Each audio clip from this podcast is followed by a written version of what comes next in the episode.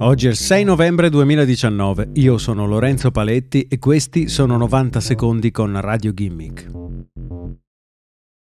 Wikipedia ha assunto un ruolo centrale nel mondo dell'informazione. I dati contenuti sull'enciclopedia online sono vagliati con una cura tale da renderli spesso molto attendibili e sempre Wikipedia fornisce i dettagli che Google mostra quando si effettua una particolare ricerca come ad esempio l'età di Barack Obama.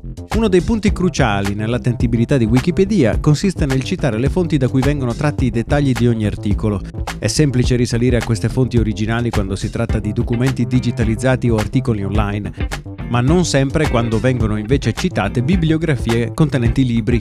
Una nuova iniziativa dell'Internet Archive cerca di risolvere questo problema. Sarà infatti possibile cliccare sulla bibliografia di un articolo di Wikipedia in cui è stato citato un libro per vedere riprodotte online le pagine a cui si fa riferimento. Al momento l'Internet Archive ha incluso 130.000 riferimenti nelle pagine di Wikipedia in diverse lingue, tra cui l'italiano, che si collegano a circa 50.000 libri. Oltre a questi documenti, Internet Archive può fornire anche riferimenti a pagine web che sono ormai chiuse. Dal 2001 l'archivio ha creato la Wayback Machine, un servizio che salva miliardi di pagine web e permette di rivederle come se le si stesse aprendo in un certo momento nel passato.